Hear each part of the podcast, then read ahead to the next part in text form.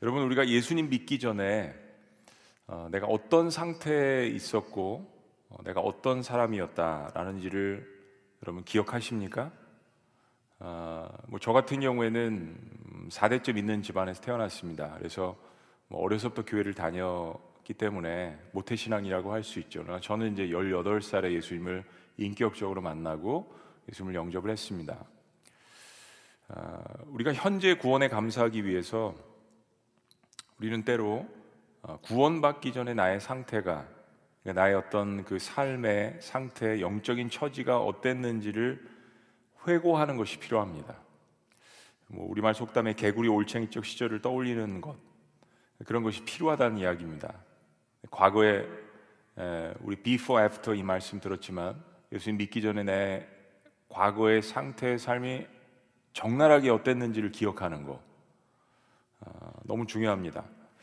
성경에서 사람을 크게 구분하는 방법 중에 하나는 이방인과 유대인이었습니다. 어, 근데 재밌는 것이 이방인은 하나님을 멀리 떠나 이방신을 섬기는 사람들이었고요. 반면에 유대인은 하나님 곁에 있으면서 하나님을 떠나 사는 사람들이었습니다. 그런 면에서 예수님은 이 두 부류 모두 하나님을 모르는 자들이라고 지적을 하셨습니다. 예수님 말씀하신 탕자의 비를 보면 아버지 곁에 있는 첫째 아들이 있죠. 이 첫째 아들은 뭐 비유적으로 하자면 유대인이라고 할 수 있고 둘째 아들은 아버지를 떠났기 때문에 이방인이라고 할 수 있습니다. 그러나 사실은 둘 다 아버지의 마음을 떠난 죄인들이었습니다. 바울은 오늘 본문 11절 12절에서 에베소 교인들에게 이 말씀을 듣고 있는 사실 에베소 교인들은 많은 사람들이 유대인들도 있었지만 흩어진 유대인들도 있었지만 이방인들이었습니다. 그들에게 그때의 상태를 이렇게 표현합니다. 자, 11절과 12절. 그러므로 생각하라라고 이야기합니다. 단순히 뭐 remember 이 뜻이 아닙니다. 굉장히 깊은 묵상, 회고를 하라는 이야기죠. 다 같이 읽습니다. 시작. 그러므로 생각하라. 너희는 그때 육체로는 이방인이요 손으로 육체에 행한 할례를 받은 무리라 칭하는 자들로부터 할례를 받지 않은 무리라 칭함을 받는 자들이라. 12절. 그때 너희는 그리스도 밖에 있었고 이스라엘 나라 밖의 사람이라 약속의 언약들에 대하여는 외인이요 세상에서 소망이 없고 하나님도 없는 자이더니 성경에 자주 등장하는 이 할례라는 말은 유대인 남자아이에게 태어난 지 어, 7일 만에 생식기의 그 끝 어, 피부를 잘라내는 예식입니다. 그리고 이 잘라내는 예식을 통해서 어, 어떤 그 우리의 죄, 옛 생활 이런 걸 버리고 하나님 앞에 드려서 세상과 구분된다라는 그런 표시였습니다. 바울 시대의 이들은 어, 할례당이라고 불리울 정도로 할례 의식과 유대인됨을 강조를 했습니다. 할례 받지 않은 이방인들과 철저한 분리를 주장했습니다. 사실은 할례당은 분리주의자입니다. 근데 바울은 이런 할례당을 향해서 할례는 우리의 육신이 아닌 우리의 마음에 하는 것이다 라는 것을 로마서 말씀에서 거듭 강조를 합니다. 갈라디아 말씀도 마찬가지고요. 이방인들은 어쨌든 유대인보다는 여러 가지로 영적으로 분리했습니다. 여호와 하나님을 모르니까 메시아를 갈망하지도 않았고 그리고 성경에 대해서도 몰랐습니다. 바울은 나중에 예수님을 영접하고 에베소 교회에 들어온 이방인 그리스도인들에게 어, 그런 과거의 자신들의 모습을 깊이 생각하라는 것입니다. 유대인들이 생각했을 때 당신들은 할례 받지 않은 사람들이다. 하나님의 백성도 아니다. 라는 그런 역임을 받았던 사람들이 당신들 아니냐라는 이야기를 하는 거죠. 과거는 영적으로 그리스도 밖에 있었고 육신적으로도 이스라엘 백성이 아니었으며 세상에서는 소망이 없는 하나님 없이 살아가는 사람들이었다라는 것을 상기시켜 줍니다. 생각해 보면 바로 저와 여러분들이 그것보다 더 못한 존재였습니다. 우리는 뭐 이스라엘 영토 그 주변에 있었던 이방인 측에도 못 끼는 사람들입니다. 바로 유대인도 아니었고 유대인들에게 짐승 취급 받는 이방인 측에도 끼지 못하는 알려지지 않는 동방의 작은 나라에 사는 사람들이었습니다. 하나님의 축복에 있어서도 오늘 표현처럼 외인이었습니다. 하나님께서는 그런 우리 한민족들에게 사도발과 같은 선교사를 보내주셔서 복음의 씨앗을 뿌리게 하셨습니다. 1885년에 호레이스 언더드와 헨리 아펜젤라라는 두 분의 선교사님들을 보내주셔서 조선 땅에는 조직적인 선교 활동이 시작됐습니다. 1887년 가을에 솔레 지역에서 최초로 7명의 신자들이 세례를 받게 됩니다. 그로부터 130년이 조금 지났습니다. 우리 명실공히 5만에서 6만여 교회가 있다라고 이야기하고 전 세계에 두 번째로 3만 명이 넘는 선교사님들을 파송하는 그러한 강력한 복음을 증거하는 나라가 되었습니다. 세계 선교의 거대한 한 축을 담당하는 나라가 되었습니다. 불과 130년 전만 해도 동방이 보이지 않는 이방인 축에도 끼지 못하는 그러한 나라, 그러한 선조들이 우리의 조상들이었습니다. 자, 그렇다면 어떻게 이방인의 축에도 끼지 못하는 우리와 같은 사람들에게 이런 사명을 감당하게 하실까? 놀라운 일입니다. 그 비밀은 주님이 이 땅에 세우신 교회에 있습니다. 우리 많은 선조들이 눈물을 흘리고 희생하고 헌신하고 때론 순교도 했지만 그러나 그것보다 훨씬 더 중요한 것은 하나님께서 이 땅에 세우신 교회에 있다라는 것입니다. 그러면 우리는 어떤 과정을 거쳐서 이와 같이 교회에 속한 성도가 되는 것일까요? 하나님의 백성이 된 것일까요? 어떻게 해야 우리는 예수님의 몸이 될 수 있는 것입니까? 자, 오늘 말씀을 통해 세 가지를 나눠보기를 원합니다. 첫째는 예수님을 삶의 화평자로 만나야 합니다. 예수님을 삶의 화평자로 만나야 합니다. 이방인이든 유대인이든 문제는 세상을 창조하신 하나님을 제대로 알지 못하는 것이 문제죠. 이방인은 성경의 하나님 여호와 하나님이 아닌 죽은 신들을 섬긴 죄를 범했습니다. 반면에 유대인들은 하나님이 주신 계명을 자신들의 인간의 전통으로 변질시켜서 하나님의 말씀의 뜻에 어두워지고 불순종하는 삶을 살게 됐습니다. 이방인이든 유대인이든 하나님을 대부분의 사람들이 하나님을 떠난 삶을 살게 되었죠. 그런 일의 결과로 유대인들은 그들의 땅에 하나님의 아들이 오셨음에도 불구하고 최악의 어리석은 짓을 범했습니다. 그들이 그토록 기다리던 메시아, 하나님의 아들이 그들을 구원할 정말 메시아가 왔는데도 그런 어리석은 일을 범했습니다. 하나님을 늘 찾고 늘 하나님을 예배하고 늘 율법을 암송하고 하나님 중심적인 문화 생활이 그들의 삶 가운데 역사 속에 깊숙이 스며들었음에도 불구하고 이렇게 하나님의 뜻과 반대되는 삶을 살 수 있을까요? 있다라는 것입니다. 그 대표적인 백성이 유대인이었습니다. 그 이유는 하나님이 계시하시는 모든 말씀이 가리키는 방향이 그들의 땅, 그들의 백성 가운데 올 예수님임을 바라보지 못했기 때문입니다. 이 땅에 오신 예수님은 보이지 아니하시는 하나님의 형상입니다. 하나님이 택 선택하신 유대인들이 계속해서 하나님을 저버리고 하나님을 알아보지 못하니까 하나님의 아들을 세상에 보내신 것입니다. 요한은 요한복음에서 그 세상이 어, 저를 영접지 아니한다라는 말씀으로 시작을 합니다. 저는 요한복음 14장 말씀을 많이 묵상을 합니다. 청구 환송 예배 때 제일 많이 설교하는 본문이기도 한데요. 이 말씀은 참 재미있는 말씀이 있어요. 예수님께서 이제 돌아가시기 전에 세족식도 하시고 그리고 14장에서 제자들에게 자꾸 어디로 간다라고 이야기를 하시는 겁니다. 나 이제 아버지께로 간다. 내가 너희를 위해서 처소를 예비한다. 그리고 14장 6절에 그 유명한 말씀 예수께서 이르시되 내가 곧 길이요 진리요 생명이니 나로 말미암지 않고는 아버지께 갈 자가 없다. 아버지께 갈 자가 없다. 7절은 어, 너희가 나를 알았더라면 내 아버지도 알았으리로다. 나를 알았다면 내 아버지도 알았으리로다. 이제부터는 너희가 그를 알았고 또 보았느니라. 다 설명을 하신 거예요.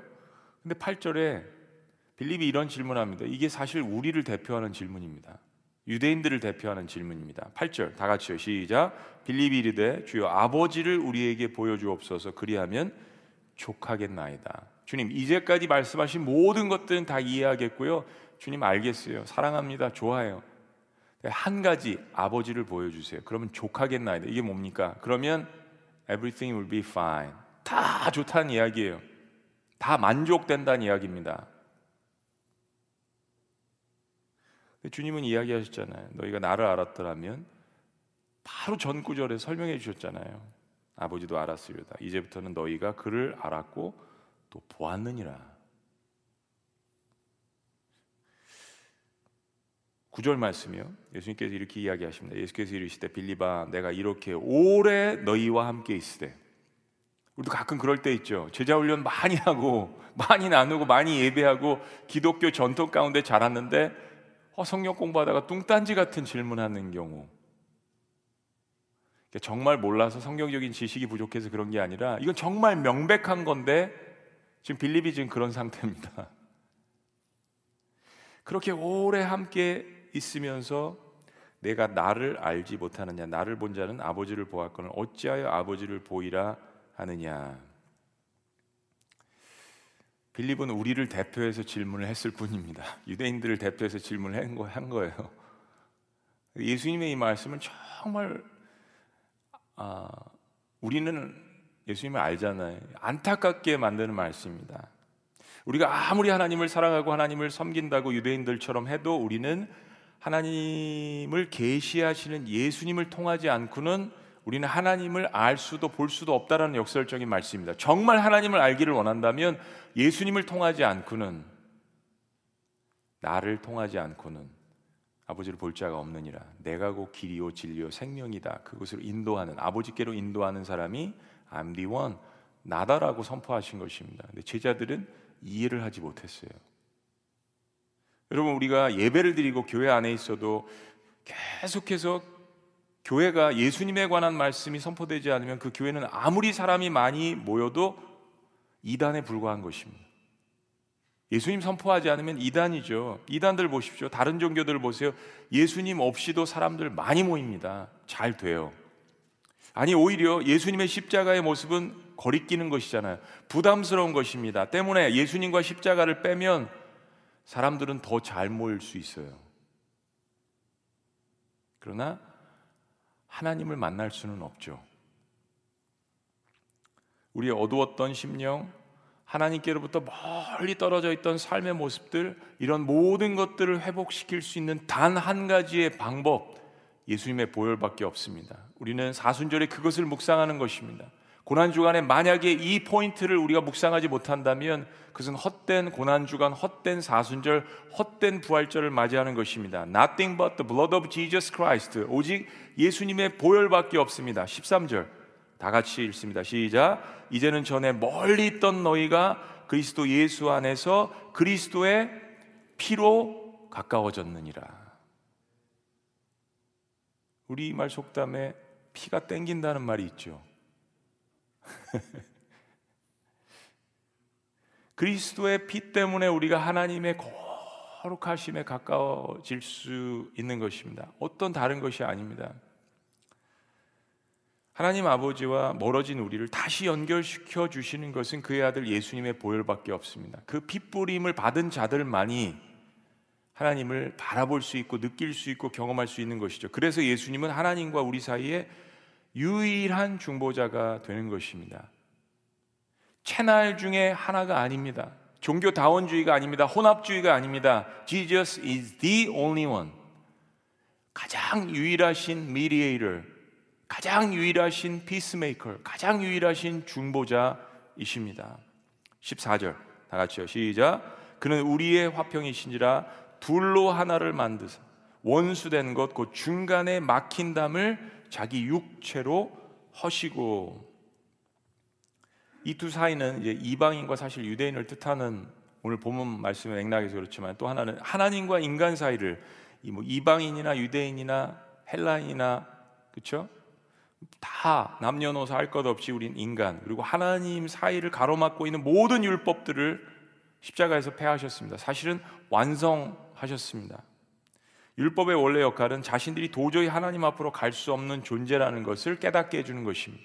율법은 그래서 몽학 선생입니다. 또한 어떤 인간도 이 율법이 요구하는 수준을 다 지킬 수 없다라는 것을 사실은 깨닫게 해주는 것이 율법의 역할이죠. 그런데 예수님이 십자가에서 희생을 치르심으로 말미암아서 율법의 목적은 폐하시고 율법의 요구는 완성해 주셨습니다. 15절 말씀 다 같이요. 시작. 법조문으로 된 계명의 율법을 폐하셨으니 이는 이 둘로 자기 안에서 한 세 사람을 지어 화평하게 하시고 그래서 하나님과 우리 사이의 유일한 중보자로서 죄인과 거룩하신 하나님을 연결하는 중매를 하신 것입니다. 예수님은 거룩한 중매자이십니다. 완벽한 중매자이십니다.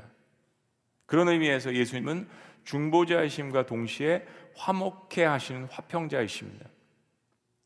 제사장인과 동시에 화목제물이셨습니다. 하나님의 아들임과 동시에 인간의 모든 것을 이해하시는 인간으로서 이 땅에 오셨습니다. 16절 말씀 다 같이 읽습니다. 시작. 또 십자가로 이 둘을 한 몸으로 하나님과 화목하게 하려 하심이라 원수된 것을 십자가로 소멸하시고 이방인과 유대인들을 하나로 도저히 섞일 수 없는 사람들을 하나로 그리고 그 결과로 우리는 원수의 관계에 있었던 하나님과 화평하고 평안을 누리게 되는 것입니다. 17절 말씀. 아, 저 시작. 또 오셔서 먼 데 있는 너희에게 평안을 전하시고 가까운 가까운 데 있는 자들에게 평안을 전하셨으니 멀리 있는 이방인들에게 가까이 있는 유대인들에게 때문에 예수님을 삶의 화평자로 만나지 못한 사람들은 사실은 하나님을 알 수가 없는 것입니다. 그가 유대인이든 이방인이든 헬라인이든 이스라엘 백성이든 교회를 아무리 오래 다니고 성경을 아무리 공부하고 열심히 봉사를 해도 예수님이 하나님을 만나러 가는 유일한 화평자이시며 중보자이신 것을 인격적으로 개인적으로 삶 가운데 경험하지 못하면 주님의 공동체 이론이 될 수 없습니다. 여전히 할례당이고 여전히 율법주의자며 여전히 유대인이건 여전히 이방인일 수 있는 것입니다. 여러분 예수님을 화평자로 만나셨습니까? 내 삶의 화평자, 모든 막힌 담을 허무시는 그분의 육체로, 그분의 피로, 그분의 헌신과 희생으로. 그러나 역설적으로 비록 하나님을 몰랐던 이방인이라도 이처럼 동방의 작은 나라 아무도 알아주지 않는 이러한 나라에 태어났더라도 그가 누구라도 하나님의 아들 예수님을 믿는다면 그는 하나님과 화평을 이룰 수 있는 것입니다. 교회가 되는 법 첫 번째 예수 그리스도를 화평자로 만나셔야 합니다. 두 번째 우리가 교회가 되기 위해서 필요한 것은 무엇입니까? 성령 안에서 하나가 되어야 합니다. 예수님께서 승천하시는 오순절 마가의 다락방에서 임하신 것은 하나님의 성령이셨습니다. 우리가 부활절 마친 다음에 그 다음에 우리가 기념하는 것은 이제 성령님이 오신 그 사건을 저희들이 한 50일 정도 기념을 하는 것입니다. 우리 5월 말쯤에 성령 강림절을 저희들이 맞이하게 되죠. 이것은 예수님의 예언의 성취였습니다. 예수님을 믿는 모든 자들에게 부어주시는 것 바로 하나님의 영이십니다. 예수님 오시기 전 800년 전에 요엘서에 예언한 그 말씀이 사도행전에 이루어졌습니다.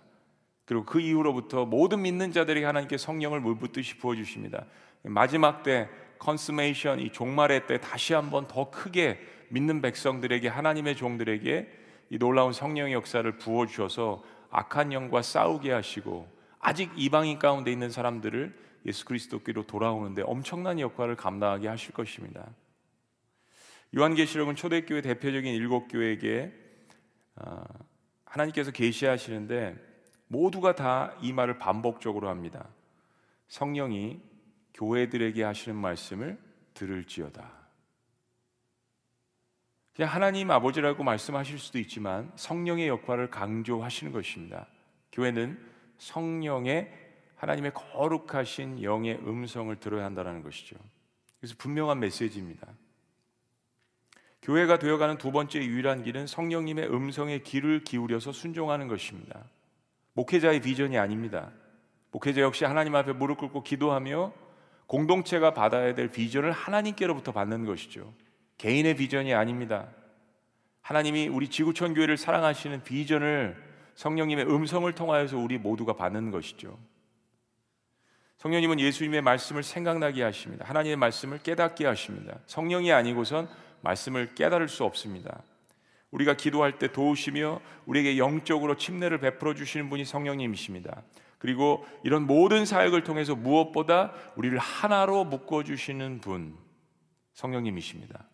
18절 말씀을 다 같이 읽습니다. 18절 시작 이는 그로 말미암아 우리 둘이 한 성령 안에서 아버지께 나아감을 얻게 하려 하심이라. 우리 둘 이방인 유대인 섞일 수 없는 그들이 성령 안에서 아버지께 하나로 나아갈 수 있다는 사실 이것이야말로 복음의 역사입니다. 이제까지 둘 사이라는 단어가 반복적으로 쓰여졌습니다. 전체적인 영적 의미에서는 둘 사이가 하나님과 우리 죄 있는 인간 사이를 뜻해도 무방합니다. 그러나 오늘 문맥상에서 이 둘은 특별히 에베소 교회에 있는 흩어진 디아스포라 유대인들과 그리고 이방인이었지만 정말로 예수 그리스도가 하나님의 아들 메시아라는 구원자라는 사실을 깨닫고 에베소 공동체에 들어온 이방인들이었습니다. 안디옥 교회도 이런 사람들이 섞여져 있었습니다. 유대인과 이방인 즉 서로 도저히 섞일 수가 없는 사람들끼리 앉아서 밥 먹고 교제하고 목장 나눔하고 예배하고 찬양하고 섬길 수 있다라는 것 이것이야말로 교회가 가진 가장 큰 능력 가운데 하나며 세상의 어떤 철학도 어떤 문화도 어떤 주의도 해결할 수 없는 것입니다. 할렐루야. 그런데 이렇게 함께 앉아 예배드릴 수 있는 것은 예수님의 보혈을 통해서 같은 성령님, 한 성령님을 소유했기 때문입니다. 피를 나눈 형제. 그리고 one spirit in one body.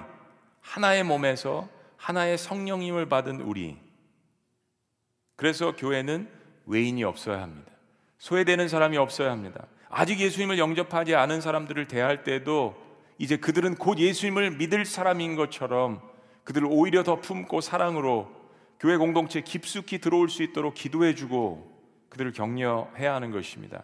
그러면 이런 역사가 교회 안에 나타나기 시작하는 것입니다. 19절 말씀 다 같이 읽습니다. 시작. 그러므로 이제부터 너희는 외인도 아니요 나그네도 아니요 오직 성도들과 동일한 시민이요 하나님의 권속이라.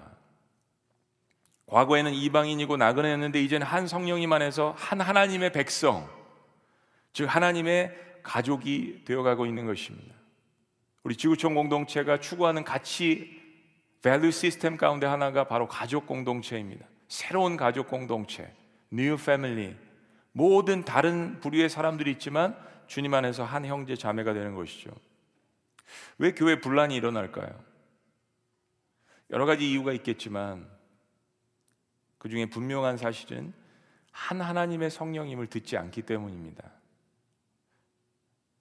모든 교회들이여 들을지어다 성령님의 음성을 들을지어다 라는 이 한 성령님의 음성을 듣지 않기 때문입니다. 성령님은 한 분이신 하나님의 영이십니다. 다른 사람들을 다른 부류의 사람들을 하나로 묶어 주시는 영이십니다. 성령님은 그래서 그분의 백성들에게 그분의 교회에 속한 성도들에게 하나의 음성을 주십니다.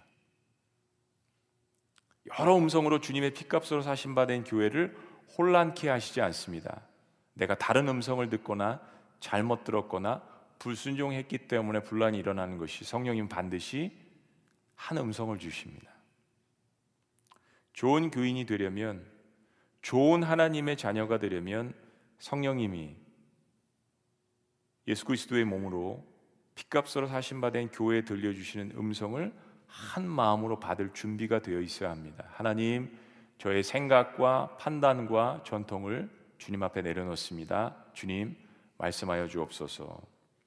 마지막 세 번째, 교회가 되어 가는 길은 예수님께서 내 삶의 모퉁이 돌이 되셔야 합니다. 내 삶의 모퉁이 돌이 되셔야 합니다. 20절 말씀 다 같이 읽습니다. 20절 말씀. 너희는 시작. 너희는 사도들과 선지자들의 터 위에 세우심을 입은 자라 그리스도 예수께서 친히 모퉁이 돌이 되셨느니라. 교회가 되기 되어가기 위해서는 내가 예수님을 영접해야 되죠. 첫째. 그리고 성령님의 음성에 순종해야 합니다. 그런데 한 가지 우리의 삶에 지속적으로 해야 하는 일이 있습니다. 예수님을 영접하는 그 큰 사건은 인생에 한 번 일어나는 일이지만 예수님을 모시고 사는 일은 평생을 지속적으로 해야 되는 일입니다. 주님을 영접할 때 큰 회개는 한 번 하지만 주님과의 관계를 위해서 우리의 삶 가운데 일어난 죄의 문제들은 매일매일 날마다 주님 앞에 지속적으로 해야 되는 것과 동일한 것입니다. 예수님 당시에 대부분의 집들은 흙벽으로 지어졌습니다. 좋은 건물들은 돌로 지어졌습니다. 건축에서 이 코너스톤이라고 불리우는 모퉁이 돌은 가장 중치적인 역할을 합니다. 이 코너스톤 모퉁이 돌을 통해서 집을 지을 때 무게 중심을 잡습니다. 우리의 믿음이라는 것은 사도들과 선지자들이 이미 고백한 검증된 믿음의 터 위에 쌓아 나가는 것입니다. 하나님의 말씀 위에 쌓아 나가는 것입니다. 예수 그리스도 십자가와 부활의 그 메시지 위에 쌓아 나가는 것입니다. 이 모든 중심에는 모퉁이 돌이신 예수님이 계셔야 하는 것입니다. 예수님이 빠진 예배, 십자가가 빠진 예배, 부활을 선포하지 않는 예배, 예수 그리스도의 보혈이 빠진 예배, 주님을 높이지 않는 예배, 사람이 중심이 된 예배, 생각할 수 없는 것이죠. 내 개인의 인생에서 모퉁이 돌이 빠지면 그동안 모든 것이 무너지게 되는 것입니다. 문이 망가질 수 있습니다. 창문이 깨질 수 있죠. 전기가 안 들어올 수 있습니다. 그러나 집 건물에 모퉁이 돌을 빼면 모든 것들이 다 무너지게 됩니다. 인생도 마찬가지입니다. 다른 것은 깨지고 무너질 수 있어요. 건강도 무너질 수 있고, 재정도 어려움을 당할 수 있고, 관계도 어려움을 당할 수 있습니다. 그러나 다른 것은 깨지고 무너질 수 있어도 내 삶의 코너스톤 되시는 모퉁이돌 되시는 예수님은 늘 모시고 다녀야 합니다. 교회도 마찬가지입니다. 성도도 마찬가지입니다. 목회자도 마찬가지입니다. 아무리 많은 활동을 해도 아무리 많은 일을 해도 모퉁이돌 되시는 주님이 삶의 중심에 계시지 않는다면 늘 만족이 없고 마음에 감사함이 없고 마음을 잡지 못하는 것입니다. 여러분 에베소서 말씀이 계속 강조하는 것은 우리 한 사람 한 사람이 주님의 성전인 것을 강조합니다. 주님이 우리의 삶의 모퉁이 돌이 되심과 동시에 역설적으로 나는 또한 주님의 몸의 한 부분인 것을 강조합니다. 때문에 우리는 교회가 돼 가야 합니다. 그래서 교회가 되기 위해서는 예수님을 화평자로 만나는 것, 성령 안에서 하나가 되어야 하는 것, 그리고 마지막으로 예수님께서 내 삶의 모퉁이 돌이 되셔야 합니다. 우리가 교회라면 그런 의미에서 주님이 세우신 무용의 교회는 여전히 ing 진행형입니다. 21절, 22절 말씀 결론입니다. 다 같이 읽습니다. 시작. 그 안에서 건물마다 서로 연결하여 주 안에서 성전이 되어가고 22절 너희도 성령 안에서 하나님이 거하실 처소가 되기 위하여 그리스도 예수 안에서 함께 지어져 가느니라. 여기도 구원이 점진적인 것을 나타냅니다. 층의 의롭다고 하시는 너는 이제 내 자녀야라고 하시는 시점부터 우리는 계속해서 we have to grow together. 우리는 계속해서 함께 자라나야 합니다. 그리고 지어져 간다라고 이야기했습니다. 우리가 자라날 때 주님의 몸의 공동체도 서로 connected, united, 서로 연결돼서 함께 자라 나가는 것입니다. 요즘 내가 곧 교회다라는 말이 유행입니다. 근데 저는요, 이 에베소서 말씀에서 의미하는 바를 모른다면 이 말씀은 굉장히 교만해질 수 있는 이야기입니다. 인본 중심적인 이야기가 될 수 있는 이야기입니다. 내가 교회다라는 말은 인간이 생각할 수 있는 그런 이야기가 아닙니다. 내가 교회다라는 말은 내가 곧 교회다라는 말은 바로 이 에베소서 말씀에서만 탄생할 수 있는 이야기입니다. 여전히 교회는 현재 진행입니다. 예수 그리스도께서 이 땅에 마지막으로 오실 때 교회가 완성되어질 것입니다. 그러면 그 교회에 속한 나 역시 마찬가지입니다. 주님 오실 때까지 늘 배우고 섬기고 주님 닮아가려고 노력하고 그래서 우리는 주님 앞에서 내 자신을 계속 내어 드리는 연습을 해야 합니다. 고장난 부분이 있으면 주님이 다시 고쳐 주실 수 있도록 날마다 내 자신을 내어 드리는 것이 필요합니다. 여러분 이 말씀을 전하는 자나 받는 자나 완벽한 인생이 어디 있겠습니까? 고난이 없는 인생이 어디 있겠습니까?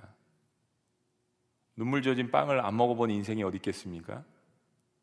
그런 의미에서 계속 공사가 진행되어지는 성도들이 모인 교회는 미완성입니다. 그래서 때로 교회에 다툼이 일어날 수도 있고 오해가 있을 수도 있고 미움이 있을 수도 있습니다.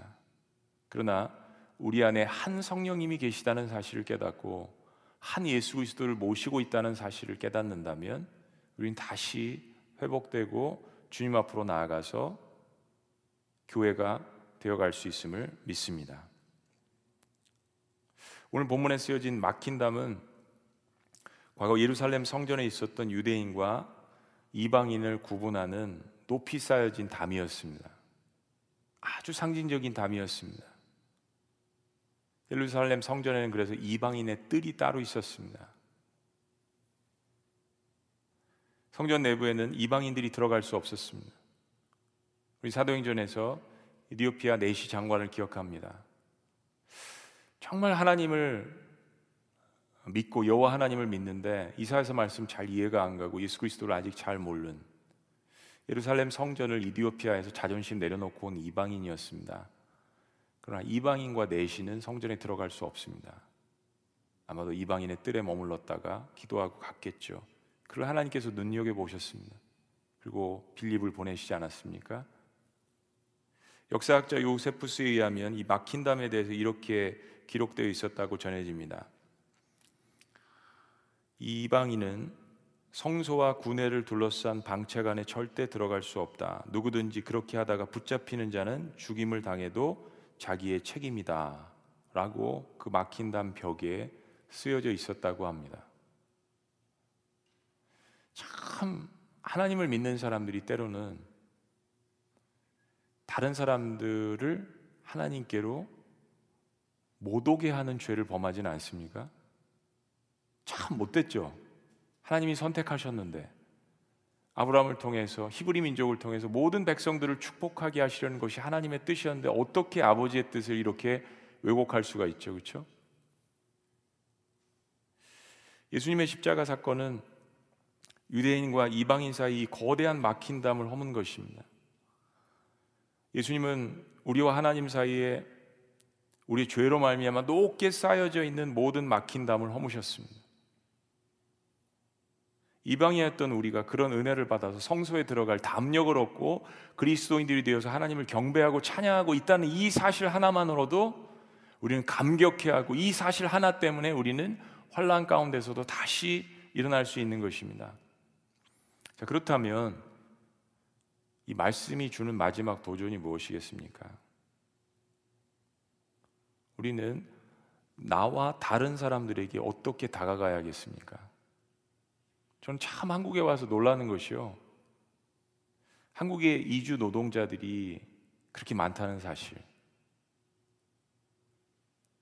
그럼에도 불구하고 한국 사람들은 여전히 하나의 민족이라고 이야기하는데 사실 우리 다 섞였어요. 전쟁도 많이 치렀거든요. 그게 뭐가 그렇게 자랑스러운지. 기독교인들 안에도 내가 한국 백성이라는 거 자랑스러운 면이 있죠. 그런데 그것이 독선으로 나타나서 배타주의로 나타난다면 근데 기독교인으로서 하나님의 뜻을 크게 오해하는 것이죠. 정말 교회가 되어 간다는 것은 성전의 벽돌을 한 장 쌓는 것이 아니라 오히려 주님이 허물어 버리신 우리 안에 쌓여 있는 편견과 오만과 교만을 내려놓고 모든 사람들에게 그리스도의 사랑을 증거해서 교회 문을 낮추고 모든 막힌 담을 헐어버리고 그 영적인 지경을 넓히는 것입니다. global church, global mission church, 지구촌 교회. 그래서 지구촌 교회 이름이 그런 것이 아닌가요? 우리 교회 안에는 얼마나 다양한 부류의 사람들이 있습니까? global ministry가 있습니다. 제가 미국에 가서 교회를 개척을 하고서 하나님께서 저의 마음 가운데 있는 편견과 지금 말씀드린 오만과 교만과 전통주의와 율법주의와 이런 것들을 무너뜨리는 그것을 경험하게 하시는 사건들을 어, 수없이 경험을 했습니다. 한인교회를 하고 싶었는데 하나님께서는 다민족들에게 다가가게 하시는 그러한 역사들을 이끄셨습니다. 교회를 개척하고 이렇게 찬양 집회를 하는데 교인들이 뭐 한 10명, 20명 밖에 없었어요. 이때쯤 사진이 딱 나오면 아멘 할렐루야인데. 네. 찬양 집회를 하는데 저런 사람들이 온 거예요. 컬러풀하죠? 네. 청년들 뭐 한 10명, 20명 밖에 없었는데 로마니아 아, 목사님 사모님이십니다. 네. 계속 넘기면서 보여주세요. 라오스 자매님이십니다. 그리고 가운데 있는 게 젊었을 때 저입니다. 백인, 흑인, 중국 형제님이 드럼을 치고 일본 자매님이 피아노를 치고 저 집회 한 200명 넘게 왔는데 20개 넘는 인종들이 모였습니다.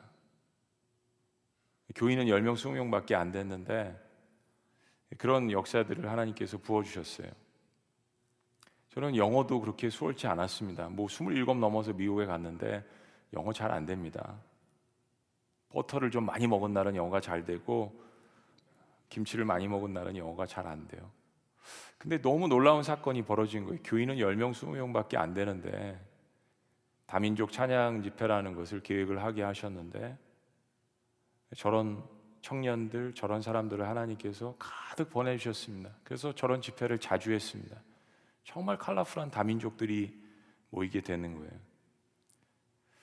그런데 그런 사건들을 통해서 사역을 통해서 하나님께서 한국에서 온 전통주의자 한 젊은 청년 목회자의 마음을 계속 하나님께서 무너뜨리시는 겁니다. 정말 십자가의 사건이 어떤 것인지, 복음의 능력이 어떤 것인지, 그것을 통해서 우리의 마음에 편견과 오만과 교만이 얼마만큼 쌓여 있는지를 주님께서 가르쳐 주시는 것이었습니다. 한국 민족을 하나님께서 많이 축복해 주셨습니다. 동시에 한국 민족처럼 유대인 닮은 보수적이고 전통적이고 배타적인 민족이 세상에 없는 것 같습니다. 그리스도인들이 5천만 중에 천만입니다. 우리가 받은 축복을 어떤 마음으로 우리가 나누고 이 땅에 들어와 있는 이방인들에게 우리가 나그네 대접하는 마음으로 어떻게 다가가야 할지를 깨닫게 하시는 하나님의 말씀입니다. 오늘 이 말씀은 비록 향수 예배에 제한된 인원에게 증거되었지만 우리 지구촌 교회 속한 모든 성도님들이 들으셨으면 좋겠습니다. 영어로도 설교하고 싶습니다. 중국말, 일본말을 한다면 이 말씀을 그들의 언어로 설교해 주고 싶습니다. 글로벌 미션 철치 우리 지구촌 교회라는 거대한 이름을 가졌습니다. 하나님께서 이 사명을 우리에게 주셨고 그래서 우리 교회에 존재하는 수많은 다른 부류 장애인도 역시 마찬가지입니다. 아름학교도 마찬가지입니다. 모든 다양한 부류들이 있는 이 지구촌 교회 우리는 모두 한 사람 한 사람 우리 막힌 담을 허물어 버리고 더 어려운 곳에 처해 있는 사람들에게 우리의 마음을 쏟고 사역하는 지금도 잘해 오셨지만 지금까지 잘해온 그 역사를 주님 다시 오실 때까지 계속해서 이어져 나가는 그러한 지구촌 교회에 속한 모든 하나님의 백성들, 하나님의 자녀들, 주의 종들이 되시기를 주의 이름으로 축원합니다. 기도하시겠습니다.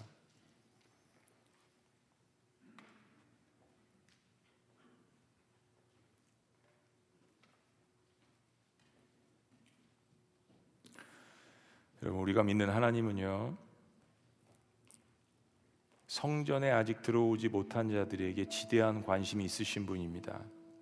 우리는 어떻게 보면 코로나 사태 때문에 성전에 들어오지 못함으로 말미암아서 성전에 들어오는 것이 얼마나 큰 특권이며 얼마나 큰 축복이며 얼마나 큰 감격인지를 깨닫고 있습니다. 동시에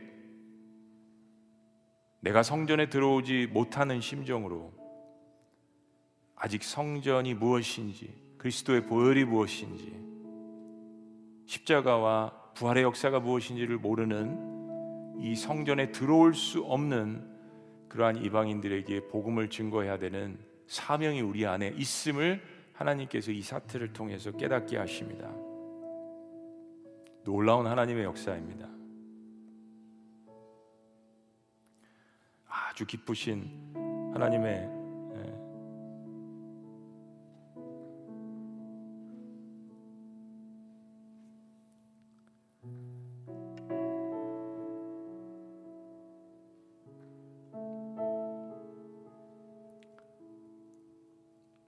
뜻이 있습니다.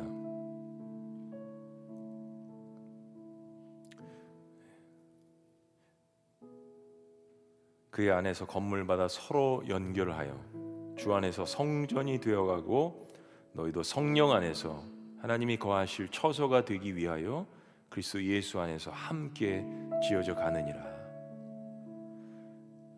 하나님 지난 25년 동안 지구촌 교회 너무나도 귀한 사역들을 주셔서 우리 안에 쇠터민도 있게 하시고 장애인 부서도 있게 하여 주시고 중국인 부서도 일본인 부서도 몽고인 부서도 이주민 노동자 부서도 우리 청년들이 또 베트남 학생들에게 다가가게 하시고 또 수많은 같은 한민족이라고 이야기하지만 참 색다른 사람들이 함께 모여서 예배할 수 있는 그러한 놀라운 축복을 주신 건 너무나도 감사합니다.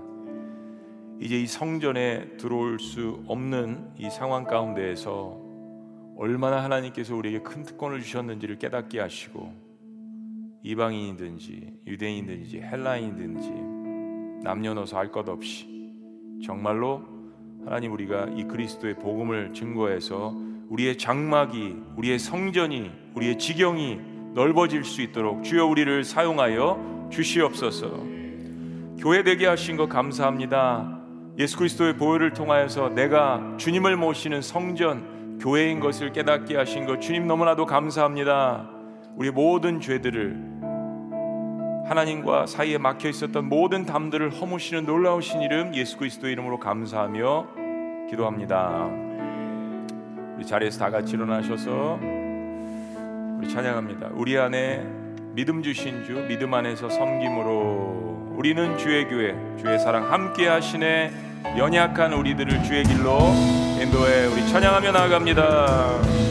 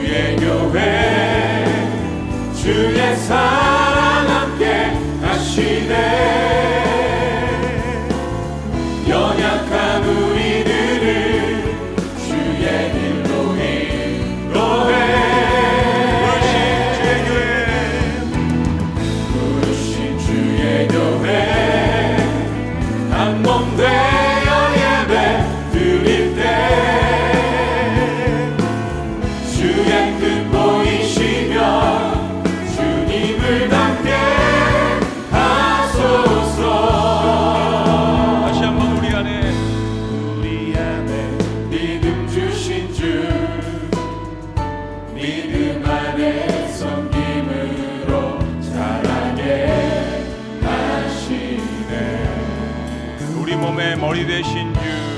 우리 몸의 머리 되신 주. 서로 다른 모습 안에 서로 다른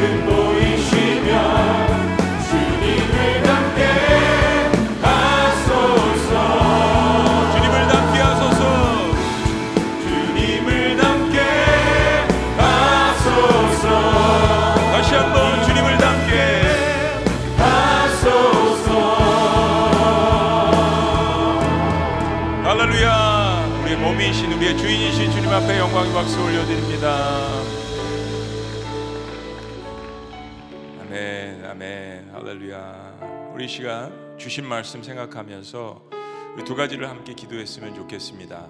우리 첫째는 하나님 우리 지구촌 교회가 한 성령님 안에서 하나가 되게 하여 주시옵소서. 화평자의 역할을 감당할 수 있도록 인도하여 주시옵소서. 코로나 사태가 이 위기가 우리에게 기회가 되게 하여 주시옵소서. 더욱더 복음을 모든 부류의 사람들에게 증거할 수 있도록 주여 인도하여 주시옵소서. 우리 다 같이 합심해서 하나님이 정말 함께 하시는 부활절 고난주가 매일매일의 삶이 될 수 있도록 주여 우리를 하나로 묶어 주시옵소서. 우리 다 같이 주여 외치시며 기도합니다. 외치십니다. 주여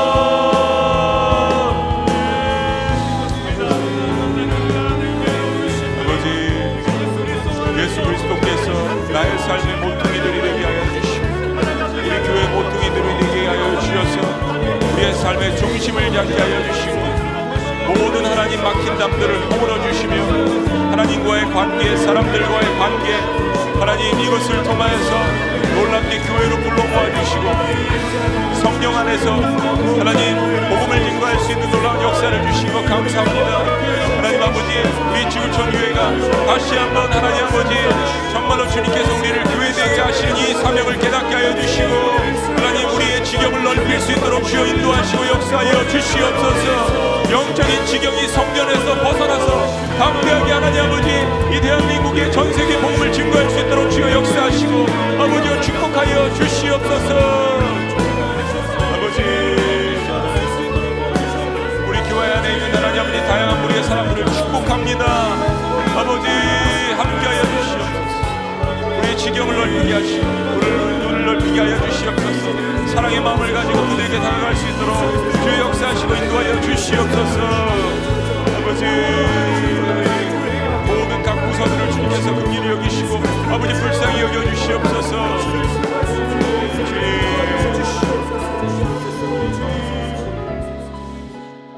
아멘. 우리 두 번째로 기도할 때 코로나 사태 가운데에서요 장례가 일어날 때 장례도 제대로 치르지 못하는 가정들을 좀 위로했으면 좋겠습니다.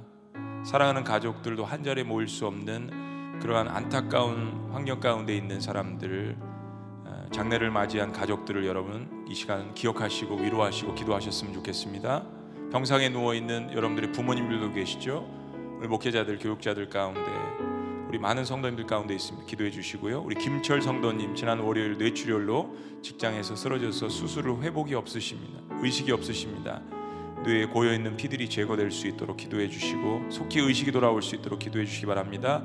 한희석 성도님 폐암이 척추뼈로 전이되어서 호스피스 병동에 있습니다. 하나님의 평강과 구원의 역사가 있게 하여 주옵소서. 한혁중 성도님 갑상선암이 임파선으로 전이되었습니다.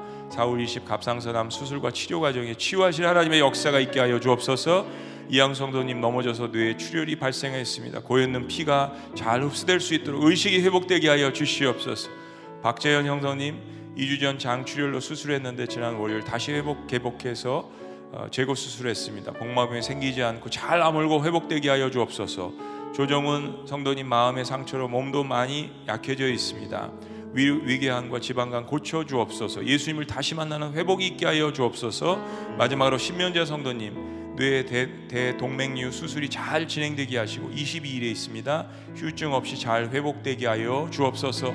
그 외에도 여러분들 아시는 가까운 주변의 성도님들 고난 가운데 어려움이 있습니까? 하나님의 치유하시는 역사가 있게 하여 주옵소서. 우리를 한 교회로 불러 모아 주셨는데 나의 아픔이라고 생각하며 이 시간 다시 한번 주님 외치시며 기도합니다. 주여.